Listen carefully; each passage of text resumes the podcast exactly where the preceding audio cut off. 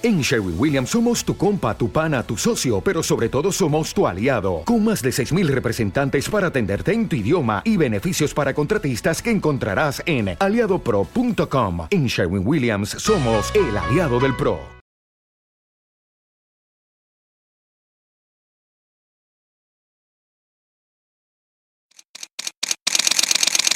Estamos en Bonita Radio. Esto no es un cuento, esta es la verdad. Bonita Radio está disponible en Facebook, Instagram, Twitter, Spotify, Google Podcast, YouTube, iBox y iTunes. Agradecemos a nuestros auspiciadores, Cooperativa Manuel Seno Gandía y Buen Vecino Café. Nuestras transmisiones son posibles también gracias al apoyo de ustedes. Pueden enviar sus donativos accediendo a bonitaradio.net y allí pagar a través de PayPal y tarjetas de crédito. También pueden realizar su donativo por ATH Móvil Negocios a la Fundación Periodismo 21. Pueden enviar un cheque o giro postal a Fundación Periodismo Siglo XXI, PMB 284, PO Box 194.000, San Juan, Puerto Rico 00919-4000. Bonita Radio. Esto no es un cuento, esta es la verdad.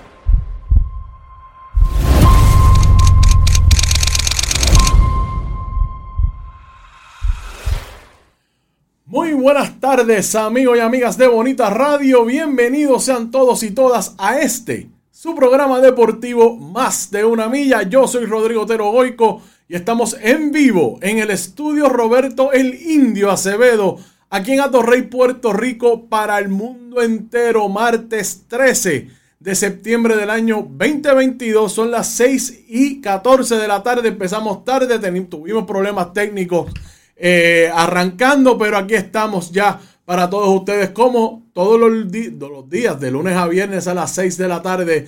Es su tiempo de deportes por aquí, por Bonita Radio. Hoy vamos a arrancar el programa hablando con el presidente de la Federación de Surfing de Puerto Rico. Vamos a darle continuidad, vamos a, a continuación, continuidad a la controversia de la Federación de Béisbol de Puerto Rico. El señor Eduardo Pérez el gerente general renunciante de la selección que nos va a representar en el Clásico Mundial se expresó eh, en un programa de radio, bueno, en MLB Radio, o sea, la, emisora de radio de las grandes ligas, y ahí dejó, dijo con todas las letras cuál fue las motivaciones de él para eh, renunciar. También vamos a hablar de la Federación también de Béisbol, la integración del equipo U23 que va a ir al Mundial en China Taipei. Vamos a hablar del voleibol, tanto del voleibol femenino. Ayer el tema de la Federación de Béisbol nos tomó el tiempo completo, la mayoría del tiempo, pero tenemos que hablar de esa selección femenina de voleibol que obtuvo la medalla de bronce en el Final Six en Santo Domingo. Hubo honores a dos jugadoras de ese quinteto y también vamos a hablar de su próximo compromiso que es el Mundial en Holanda. Vamos a hablar de cuáles son sus contrincantes y cada día cuáles son los días que va a jugar con cada uno de esos equipos. Así es que ponga, saque su calendario y la nevera haga espacio que vamos a poner cositas en la nevera. También vamos a hablar de voleibol superior nacional masculino que arranca esta semana y hay un gran retorno, un equipo que eh, implica que haya una nueva, una nueva no, que se retome una gran rivalidad en nuestro deporte puertorriqueño. Por último, vamos a hablar de Yasmín Camacho Quinn, que tuvo su última carrera de la temporada ayer. Vamos a hablar de esa carrera, hablaremos de cuál es el futuro de Yasmín Camacho Quinn, pero ya el 2022 acabó para ella, así es que sin más preámbulos, vamos para encima. Voy a llamar al presidente de la Federación de Surfing de Puerto Rico, el señor Oscar Martínez, que tenemos problemas con el sistema, así es que estamos llamando desde el teléfono. Vamos a hablar con Oscar Martínez, licenciado. Gracias por estar con nosotros en Bonita Radio. Bienvenido. Buenas tardes, Rodrigo. Gracias y saludos a todos tus radio oyentes de Bonita Radio. Gracias por estar con nosotros. No es la primera vez que el, que el presidente Oscar Martínez está con nosotros, pero me parece importante hablar con usted sobre la agenda que tiene la Federación de Surfing de Puerto Rico de cara a los compromisos que hay, por lo menos los compromisos que hay el año que viene, centroamericanos y panamericanos, y el 2024 los Juegos Olímpicos. Yo quiero que nos hable cómo está la Federación de Surfing hoy, cómo está la, cómo es la agenda. Sé que hay unas competencias ya en agenda que para el 2022 y 2023. Así es que, eh, presidente, adelante. Bueno, pues Rodrigo, la, la federación está sólida, hay muchos eventos que se avecinan, nuestros atletas están pues muy ansiosos a que a retomar el circuito nacional que comienza ahora en octubre, el 22 y 23 de octubre en las playas de Isabela. Vamos a estar llevando a cabo un circuito nacional parecido al año pasado y es lo que queremos que sea todos los años.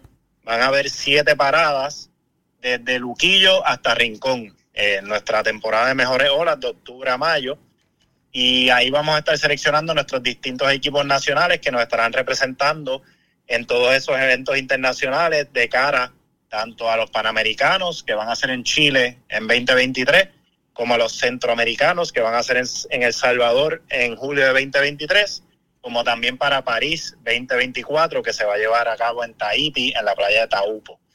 Así que hay mucho mucho trabajo por hacer ya mañana mismo, de hecho, me estoy montando en un avión con el equipo nacional que vamos a un mundial en Huntington Beach, California. Y ese es el primero de la serie clasificatoria a París 2024, donde como equipo estamos buscando hacer muy buen ranking o seeding para que ya el año que viene y el próximo, que son los clasificatorios, estar en mejor posición y que nuestros atletas tengan una mejor ventaja. Hablando de la selección nacional, tan reciente como agosto, la selección estuvo compitiendo en, en, el Panam la región panamericana, llegaron en la quinta posición. ¿Nos puede elaborar un poco más de ese desempeño y cómo, qué implicaciones tiene para estas competencias que vienen ahora?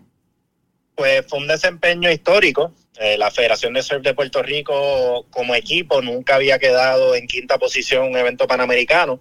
Entiendo que lo mejor que habíamos hecho era décimo, un, décimo.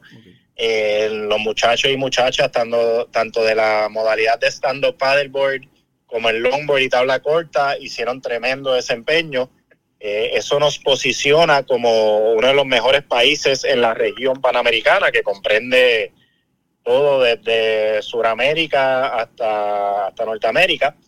Y estamos quinta posición, que eso ya para el evento el año que viene, que vendría siendo el clasificatorio para los Panamericanos 2023, tenemos muy buena posición como equipo, de manera que nuestros atletas en las primeras rondas se van a estar enfrentando contra los peores equipos, lo que nos pone muy... ¿Te está gustando este episodio? Hazte fan desde el botón apoyar del podcast de Nivos. Elige tu aportación y podrás escuchar este y el resto de sus episodios extra. Además, ayudarás a su productor a seguir creando contenido con la misma pasión y dedicación.